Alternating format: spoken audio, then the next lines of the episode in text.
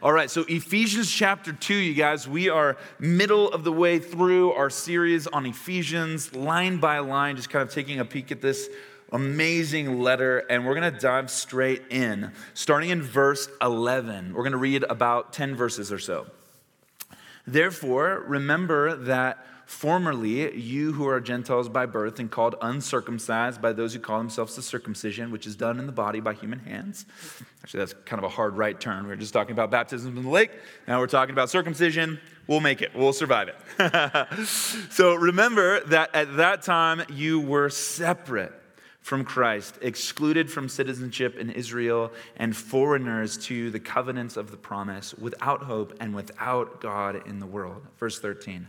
But now, in Christ Jesus, you who once were far away have been brought near by the blood of Christ. For he himself is our peace, who has made the two groups one and has destroyed the barrier, the dividing wall of hostility, by setting aside in his flesh the law with its commands and regulations. His purpose was to create in himself one new humanity out of the two, thus making peace, and in one body to reconcile both of them to God through the cross, by which he put to death their hostility. Verse 17 He came and preached peace to you who are far away, and peace to you who are near. For through him we both have access to the Father by one Spirit.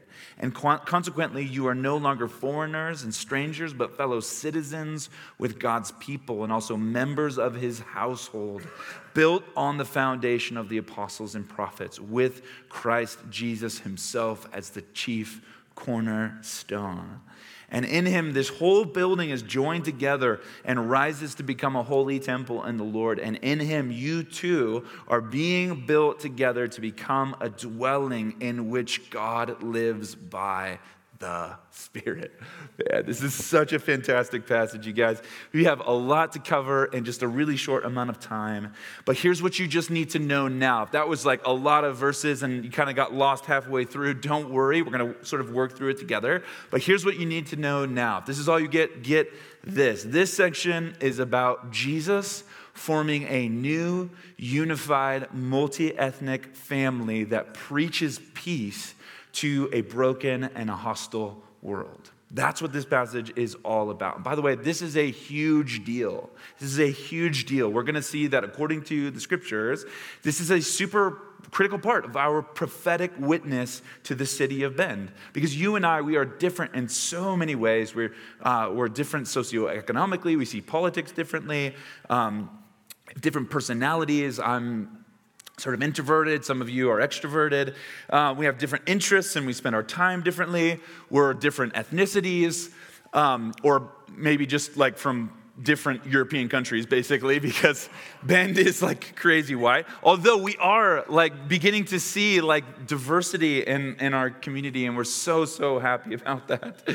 Um, so we have all of these different uh, sort of um, opinions, and we're different in so many different ways, but because we all follow King Jesus together, we are united under him. And the best evidence we learn from Scripture the best evidence that Jesus is who he says he is is that we love one another the same way that Jesus has loved us. John chapter 13 and 14. We stick by each other, we sacrificially give to each other, we don't give up on each other, we forgive each other, we're committed to making things work with each other, we're committed to doing life and community with each other. That's what it means for us to be the people of Jesus. And there's something powerful. There's so, that, that is the, the fact that we love one another is great evidence to the resurrection, the power of Jesus. So, throughout the whole history of the church, in fact, one of the main reasons why the gospel about Jesus has been so compelling is because the people who love and follow after Jesus are a part of this brand new, unified, multi ethnic family. And we love one another, one another the way that Jesus loves us. So, um, if you're just sort of joining us in this series, here's what sort of leads up to today. The, the, the best way to see Ephesians is an unfolding drama of Jesus' victory. And this is something we've talked about a couple of weeks now.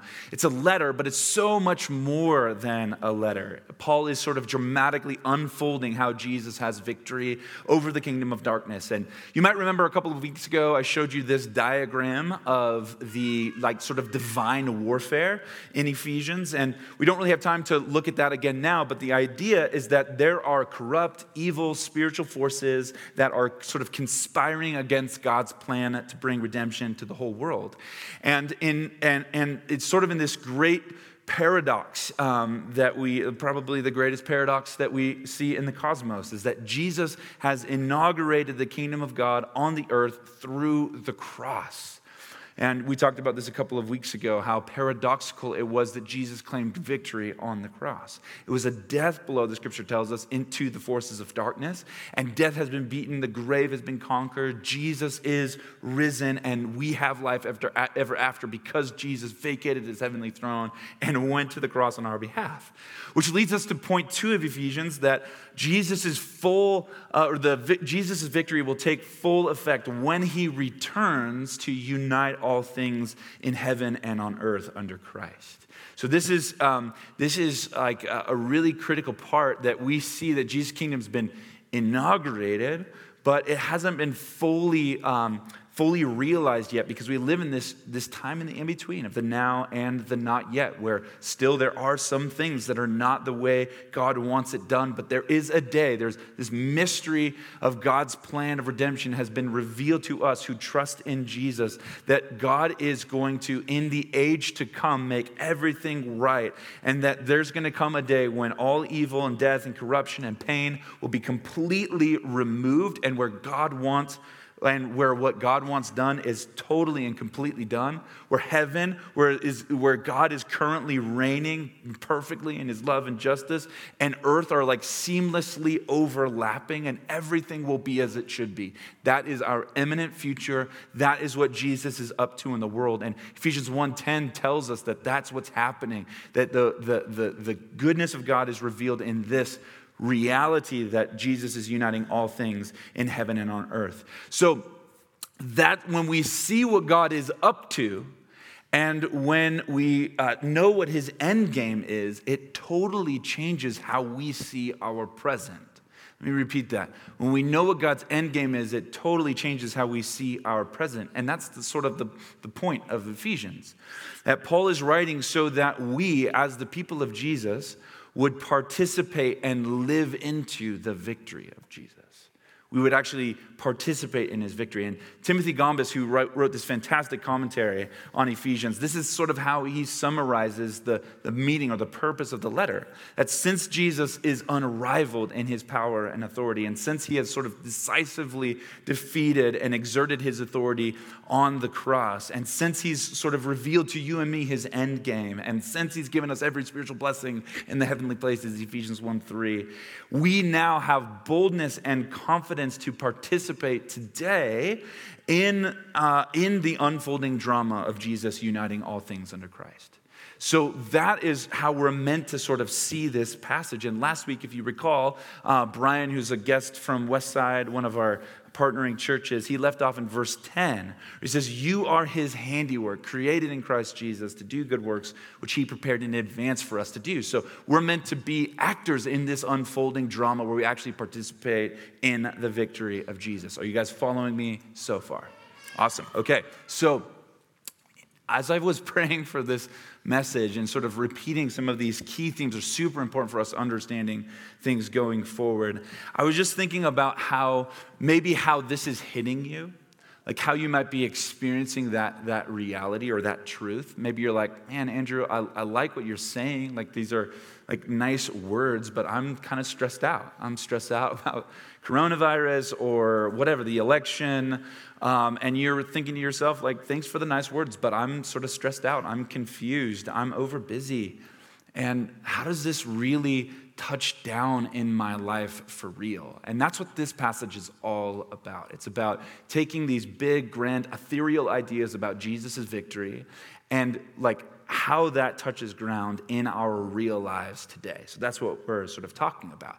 So Paul tees it up with verse 11 and 12, which is on the screen behind me.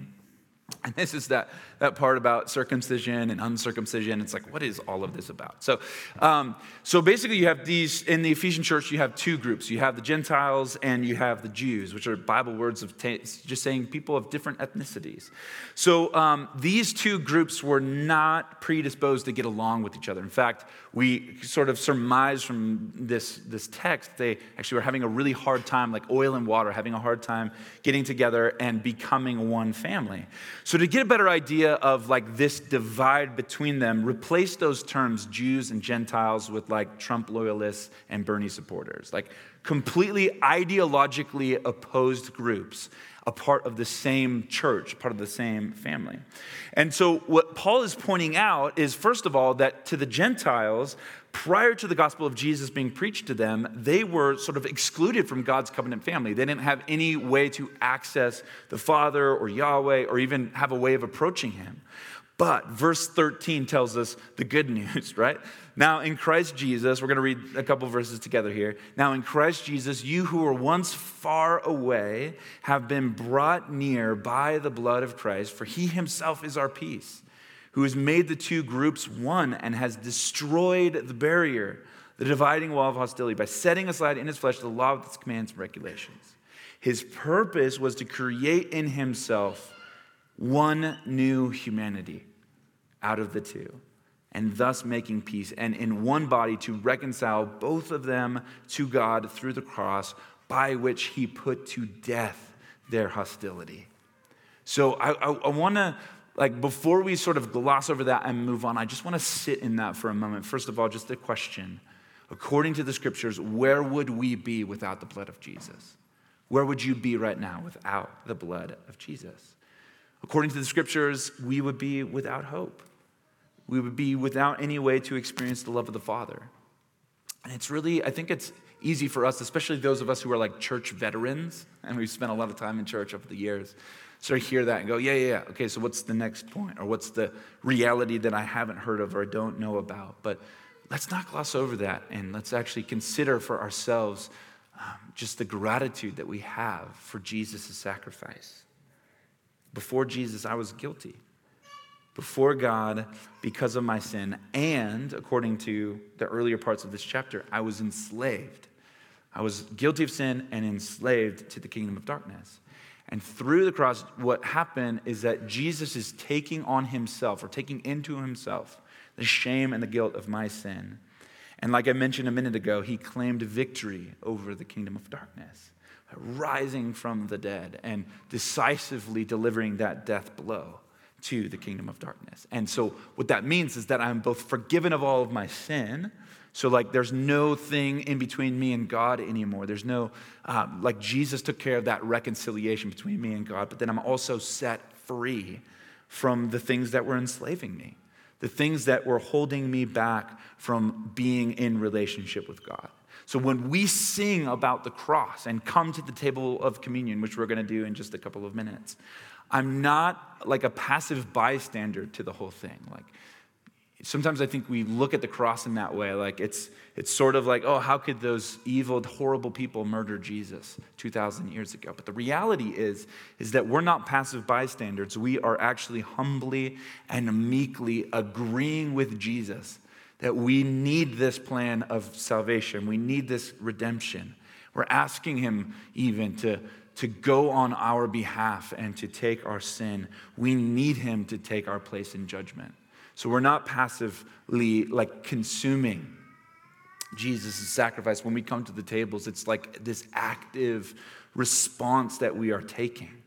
And that's why in verse 14 it says that He Himself is our peace. He Himself is our peace. It's not that he offers peace or he's like a broker of peace or whatever. It, he is our peace. And I was, as I was praying for our church this morning, I just got this sense that there's some of us who need to experience the peace of God. And maybe you walked in here, um, again, sort of feeling anxious or upset or for one reason or another. I don't know what's going on in your story right now, but I know there are a lot of people in, our, in this room who are suffering. And what God's word to us is that He is causing us to flourish in Christ, and we have every spiritual blessing in the heavenly places. So I just wonder if we need to sit in that for a moment and just hear the word from God, not from me. I can read the scripture all day long to you, but to hear from the voice of the Father that we have his peace. And with that peace that he, uh, that he brings us, he's also making peace between us. So he, bring, he himself is our peace, but he's bringing or making peace between us. So anyone who calls on his name. And the language here, I don't know if you caught it, but it's super ironic. And I just love irony in the scripture because it's deeply poetic. So, um, what the scripture says, what we just read, is that he's tearing down the wall of hostility. He's putting to death hostility right? And, and uh, that is, language is like almost intentionally militaristic and, and violent sounding. He's, he's putting to death hostility. But what is all of that, ha- what is actually happening there? What is he tearing down? What is that wall coming down? That wall that's coming down is the barrier between us, and he's establishing his peace between enemies. And that's what is happening. So it's peace in this totally roundabout and ironic way. Jesus is ushering us into a peaceful relationship with one another because of his goodness. And by the way, that includes the, the Trump supporters and loyalists and the Bernie supporters. And, and I think we sort of, because we read Jew and Gentile in the scriptures, we don't really consider just how scandalous it is to say that Jesus is bringing down the wall of hostility and making us all one in Christ. And so I think that we need to recapture some of that scandal because the scandal of the love of Jesus and the peace that Jesus brings is way, I think it's way more than we're comfortable with. This thing is way more than we're comfortable with. And, and uh, as I was sort of meditating on this this week, I was reminded of the prophet Jonah. And we're familiar with the prophet Jonah. We're only we're, we're more used to like the, the, the, the Sunday school story with the whale and all of that. But really, there's a lot happening too in this story that in, in, in uh, the book of Jonah that's so much more than just that.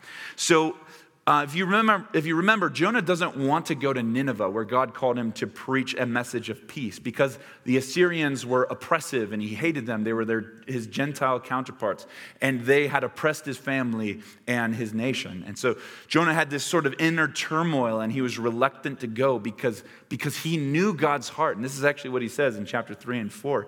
He knows that when he goes to Nineveh to preach this message of peace, that God is gracious and God is compassionate. He's slow to anger. He's abounding in love and faithfulness. He's forgiving wickedness and evil and sin.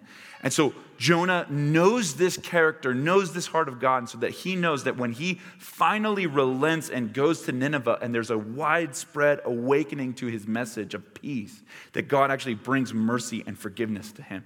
And so so Jonah throws himself a pity party. That's actually how the end of Jonah, that's what happens with at, at the end of Jonah's story because he wants grace for himself, but he doesn't want God's grace, that same grace for his enemy.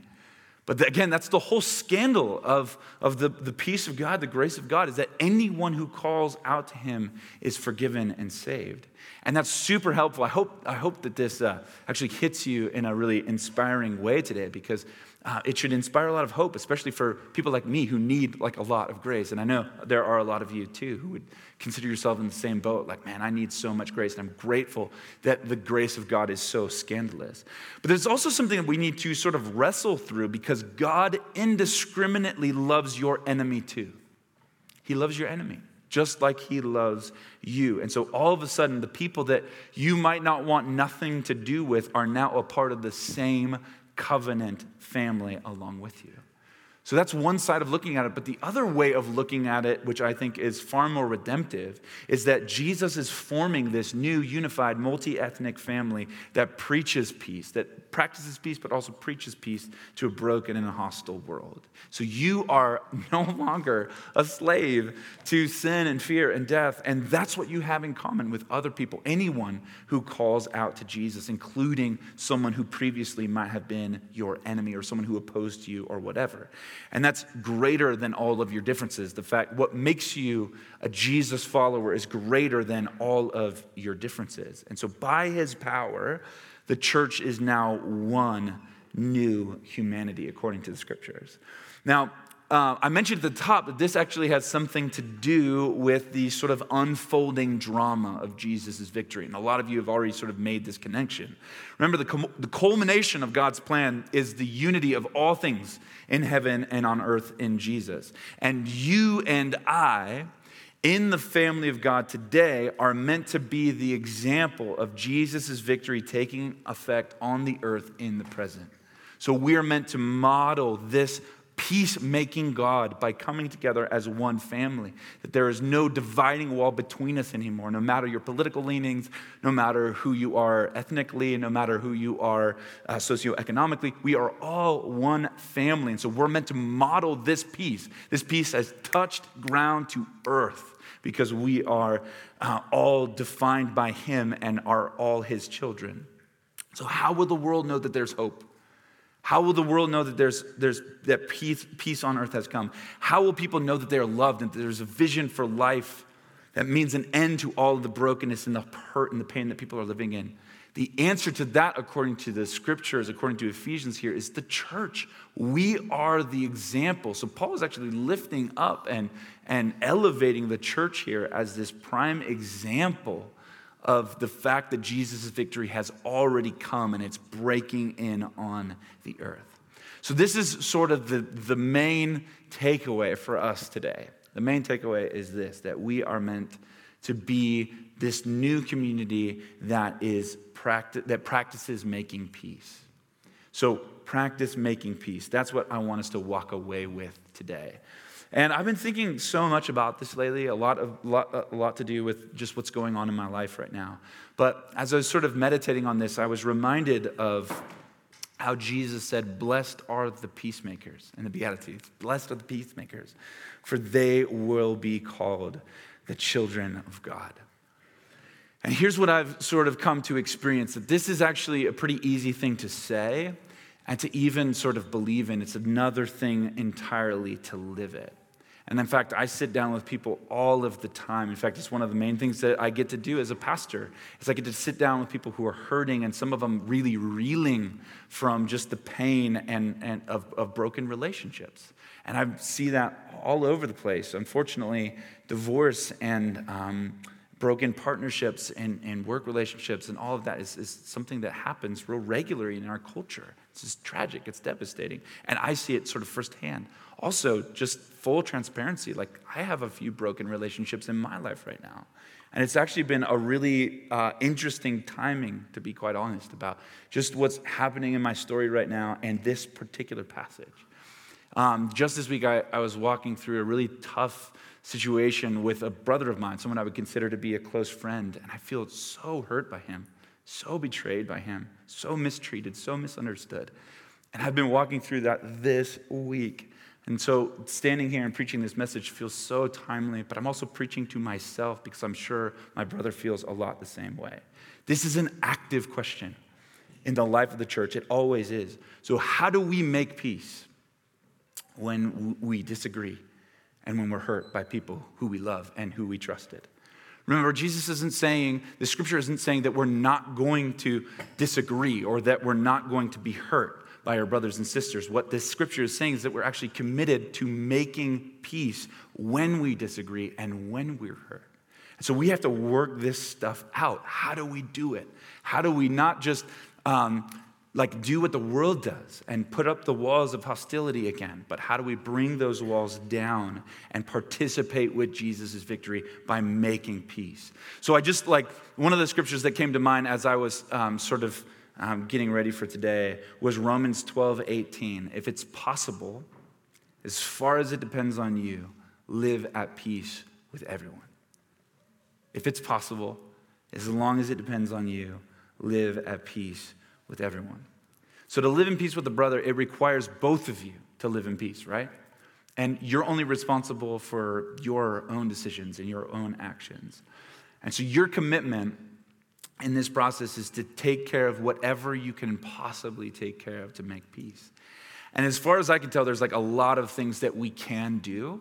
And I think we need to get better at practicing peace. So here's like six things that I came up with, and then we'll open up the tables here in a second. But here's like a couple of things that we can do in order to make peace. Number one is to just, the entry point into this is to just remember that you are forgiven by Jesus. This is part one. In the Lord's Prayer, Jesus teaches us to pray, Forgive us our trespasses as we forgive those who've trespassed against us. So, right, this is the, this is the entry point to making peace. I have peace with God because of Jesus' sacrifice. He forgave me of my sin. Therefore, because I've been forgiven my big debt to God, I need to follow in his footsteps by forgiving those sort of smaller debts that people owe me. And there's a parable about this you're probably familiar with in, in, in the, in the book of Luke where there's the, the king who forgives the, uh, uh, a subject his debt. And then that subject goes and proceeds to still hold on to the debts that other people have against him. So Jesus' word to us is like, hey, you've been forgiven a big And so now your responsibility is to carry that forward and to continue in that by forgiving the debts of the people around you. And it's a part of, it's all wrapped up into um, this, this concept of being forgiven. If we have received forgiveness, then we extend forgiveness. It's just as simple as that. And I know that for a lot of us, this sort of triggers us, right? Because we've been hurt deeply by people that we love and people we've trusted.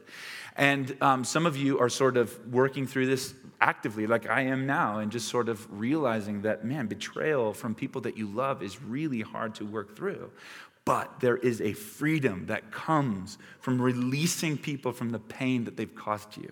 There's a freedom in your own spirit that comes when you're able to forgive people for what they've done. Um, one of my mentors in ministry is this man by the name of Rich Jones. He leads a church in Hillsboro, which is the first church I ever worked at. At like 19 years old, I became a youth pastor. And it was an absolutely phenomenal experience. I learned so much from Rich. And, um, a couple years after I left and moved to Bend, his oldest daughter was brutally murdered by a teenager who's just a sociopath and shouldn't have even been on the streets in the first place. And she was brutally murdered and killed. He showed up at her sentence, at, at, at his sentencing a couple of years later, the person who murdered his daughter, and publicly forgave him and released him from the debt that he owed him.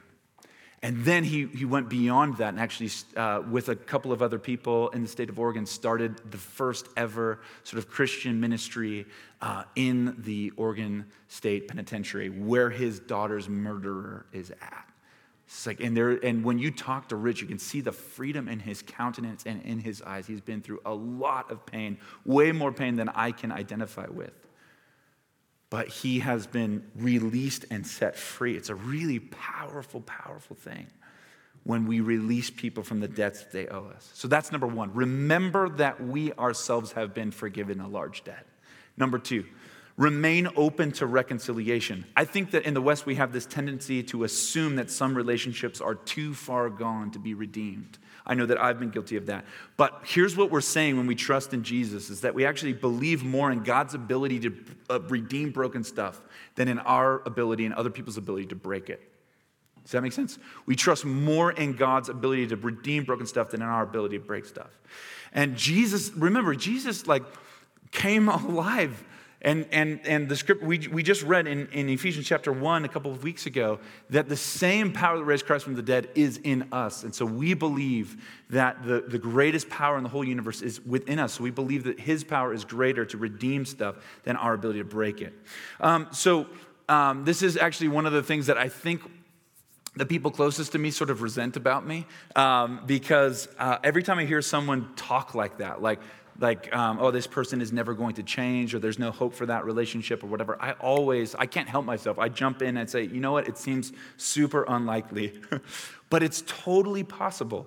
And uh, i think the people in my life get kind of annoyed by it uh, to be quite honest and i understand why. But to believe in the resurrection is to keep an eye out for and to have a lens for the power of Jesus in really unlikely circumstances. And that's what it means to trust in the resurrection. So we're, we're always open to reconciliation. So we forgive others uh, because we've been, given a, we've been forgiven a large debt, and then we're always just open. We always want to remain open to reconciliation. Uh, number three, uh, we go first in making apologies. That's number three. Go first in making apologies. And I think about this in particular as it relates to your marriage if you're married. Guys, do not wait for your wives to come towards you in conflict. I've done that way too many times where I've held back my apology until grace comes to me and offers uh, an apology to me. You go first in making an apology, even if you're convinced you're only like 10% at fault. Like you go first in making the apology. And by the way, you're probably not just 10% at fault, it's probably much more than that. So, that a lot of the times, the reason that we withhold our apologies or we hold out for the other person to apologize first is usually just because of pride, which just is getting in the way of reconciliation for you. Pride doesn't serve you well. Pride doesn't serve you well. Humility and meekness is what is required to build a healthy relationship. It's also kind of risky to be humble and meek because you, if you go first in making an apology, you may not, it may not be reciprocated, you may not be validated. So there is a lot of risk associated it, associated in it. But again, Romans chapter 12, as far as it depends on you, be at peace with everyone. Number four, just a couple of more. Number four, resist the urge to be right. Resist the urge to be right. Now, as a one on the Enneagram, I'm speaking to other people who have this sort of type A, black and white sort of nature. We have this sense of justice. If you're a one on the, on the Enneagram, I know I can feel your pain. This is actually almost impossible for us to do. So, again, I'm preaching to myself here as much as I'm preaching to anyone else. But reconciliation often requires one of us one person readjusting their priorities to say, I may feel like I'm right here, but the relationship is more important than being right. So I'm going to readjust my priorities. So rather than insisting that I'm right, I'm going to prioritize this relationship in such a way so that I can re- reclaim it or redeem it or reconcile. Again, making peace takes humility. This, this does violence against your pride. Making peace does violence against your pride. It's not your friend. Pride is not your friend. Pride doesn't serve you well. A life of pride, I've seen it happen way too many times. A life of pride, a lot of times you'll end up at the end of your life having lost a lot of people that you really care about. And without a whole, you might be right, you might have won a lot of arguments, but you probably lost a handful of friends. So, resisting the urge to be right and practicing humility results in restoring broken relationships. Number five, um, and this one I have to, like, just a little fair warning. You're probably not to like this one, and I don't like it either. Um, absorb evil and absorb hatred. Don't perpetuate it, don't repay it. Jesus invites us to take up our cross and follow him daily. And for us, that's metaphor. For him, it was completely and totally literal. Right? But that principle that he wants us to follow in his footsteps is making peace means absorbing the things that people say about us, absorbing the things that people do to us, rather than repaying them. Right? Um, it's just the way of the cross. Now, what I'm not saying be careful here. You have to be careful with this one because I'm not saying to keep putting yourself in harm's way, in harm's way from people who are unsafe. But what I am saying is that we don't repay evil for evil. And the reason why this is hard for us, we don't like it, is because it's just ridiculously hard to do, and because we have this sense of retribution. I don't think it's a coincidence that one of the uh, most popular plot lines in Western culture is the revenge fantasy, where the person who's done evil to us gets tenfold back what they did to us. But again, the message of Scripture is almost completely different, diametrically opposed from Western culture. 1 Peter 3 says, Do not repay evil with evil or insult with insult. On the contrary, repay evil with blessing, because to this you were called so that you may inherit a blessing. There's so much that I wish we had time to say about this, but we don't. Um, keep your eye on the fact that Jesus was hated and he absorbed evil. Jesus was mistreated, Jesus was misunderstood. Jesus carried his cross even though he did not deserve it. And now he's exalted on his heavenly throne. And so, since we are a part of his family, we are inheriting his kingdom as well alongside of him. So, in this life, we are going to have a lot of trouble. That's just the way that things are in our current state of things. But our reward is coming. And I think that God's word for us is that the reward far outweighs the trouble. The reward outweighs the trouble. So consider it a privilege, really, to suffer with Jesus in the here and now. Are you guys with me? Last thing we need to do to, to make peace is to refuse to slander and to refuse to gossip a sister or brother. And this is a really uh, important one, I think, in particular for our time and culture. Like, one of the things that I, uh, when we launched Riverbend, we, we thought this might actually be something, an important area for, for growth and improvement as sort of a younger church. This tends, like slander and gossip tend to be like immaturity things that we experience in, in, in the church. And I've seen it happen again and again. I've been a part of a lot of church communities. tends to be an immaturity thing. So when I hear about a new young Jesus follower who hasn't learned to sort of rein in their gossip and slander of, of someone else, I have a lot of grace. And I think we should. Just, just simply want to speak the truth and love to people and teach others what Jesus has taught us. That we don't actually speak negatively about one another behind their backs. We actually go and we speak speak the truth and love to one another. But what has been a surprise to me, something that I did not expect, is the 20 to 30 year church veterans who haven't grown in this basic area of discipleship.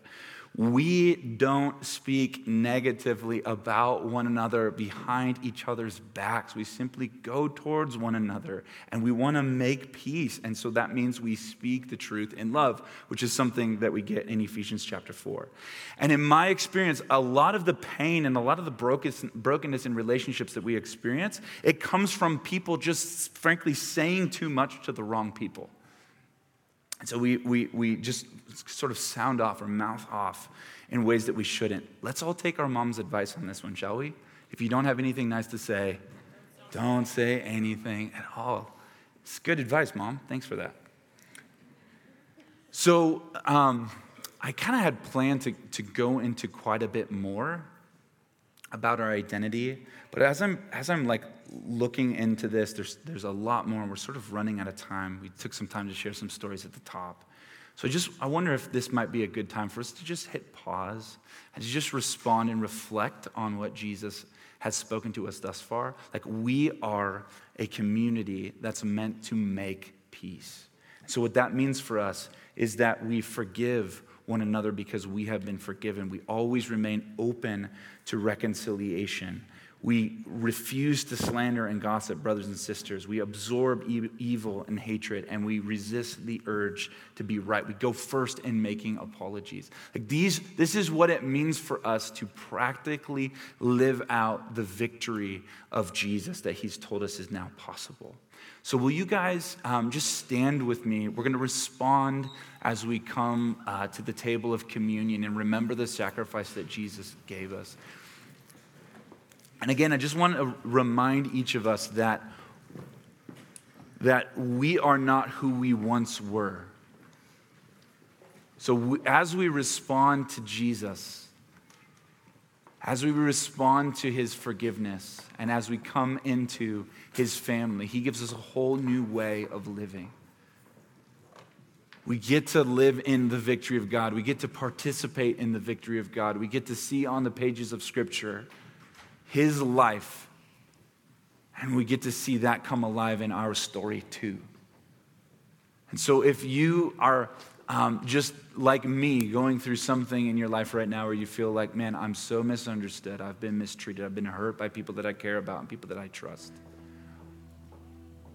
And if you feel like, man, I, I just have been, I'm in so much pain over that, let's just go through a short rhythm of just releasing some of that pain.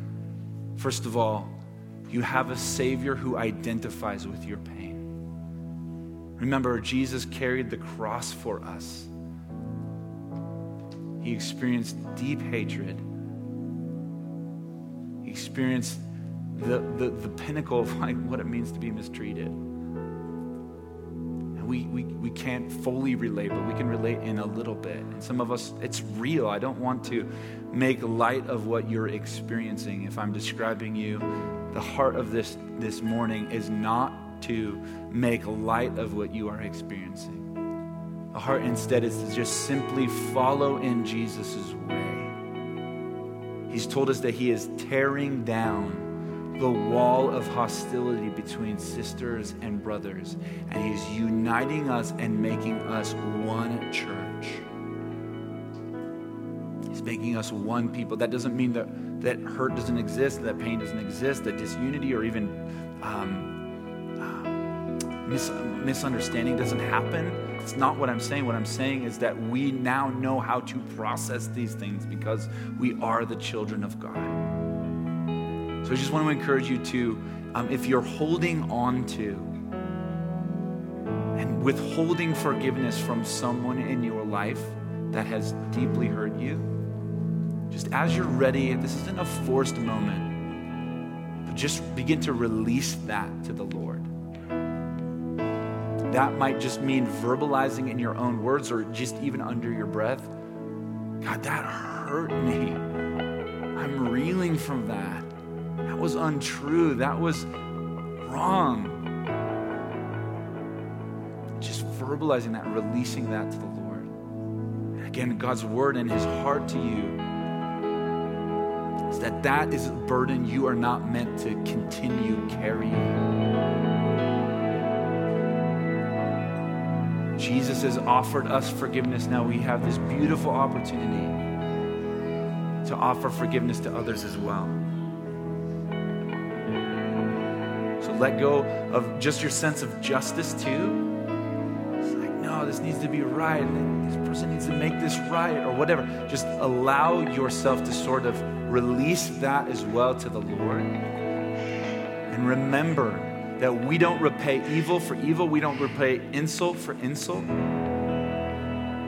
But we remember that we have uh, this example in Jesus who was maligned and hated, but now is seated on his heavenly throne. So we have this brand new opportunity to not look at what's wrong, but to look at our future and to know what is true of us. We have a reward that is waiting us, and the reward outweighs the trouble. The reward outweighs the hurt and the pain of this moment that you may be experiencing. And Jesus' invitation for you is to just say, hey, lift your eyes, lift your eyes off of the stuff that's wrong and broken and onto me.